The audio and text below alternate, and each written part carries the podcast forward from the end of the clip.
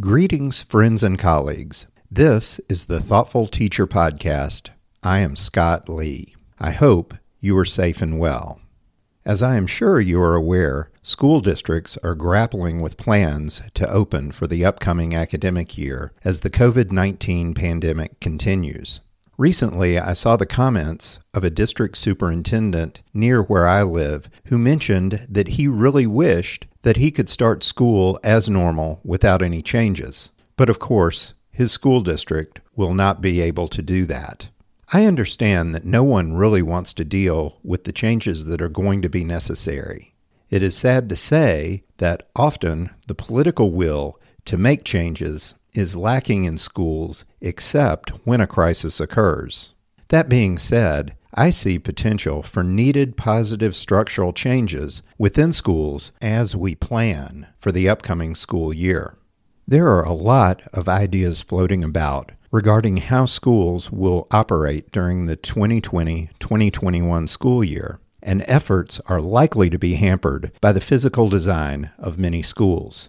Here's the problem school districts are actually having to consider safety first and foremost when they begin to figure out how to allow students back into buildings. I have taught in more than a dozen different school buildings and visited many, many more. Almost all of them have several things in common long hallways, rectangular rooms that are big enough to hold the maximum number of students that a particular state allows, cafeterias designed to feed hundreds or even thousands, large, centrally located restrooms. All of these and many other design elements interfere with safety.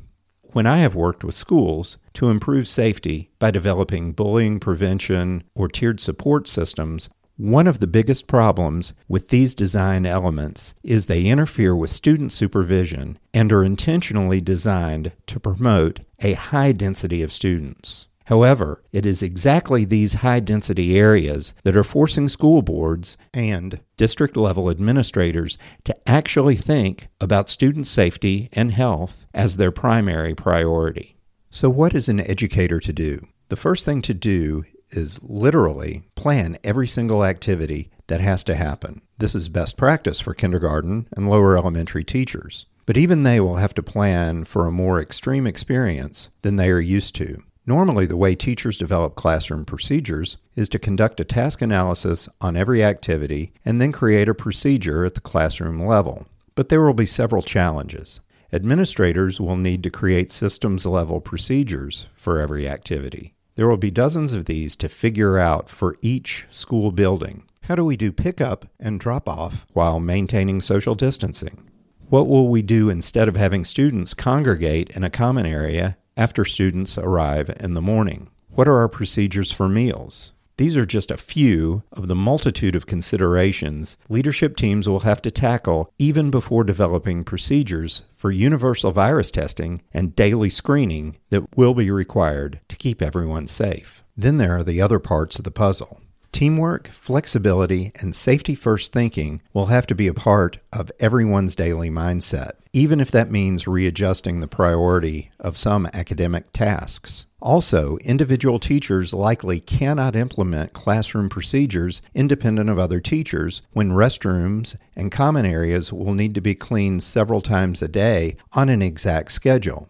Every classroom procedure likely will need a second and even possibly a third tier of options, each of which keeps students two meters or six feet apart. I know we're in scary territory. Every decision we make for the upcoming school year is at best a devil's bargain. From the big ones, such as how to open in person schools, to every tiny daily decision every school based educator makes.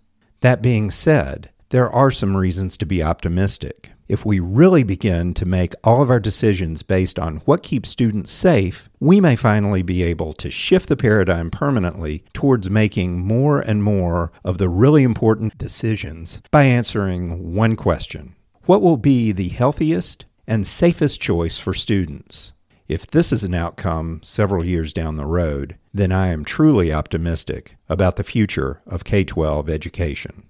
Once again, friends and colleagues, stay safe and stay well. This has been episode number 12.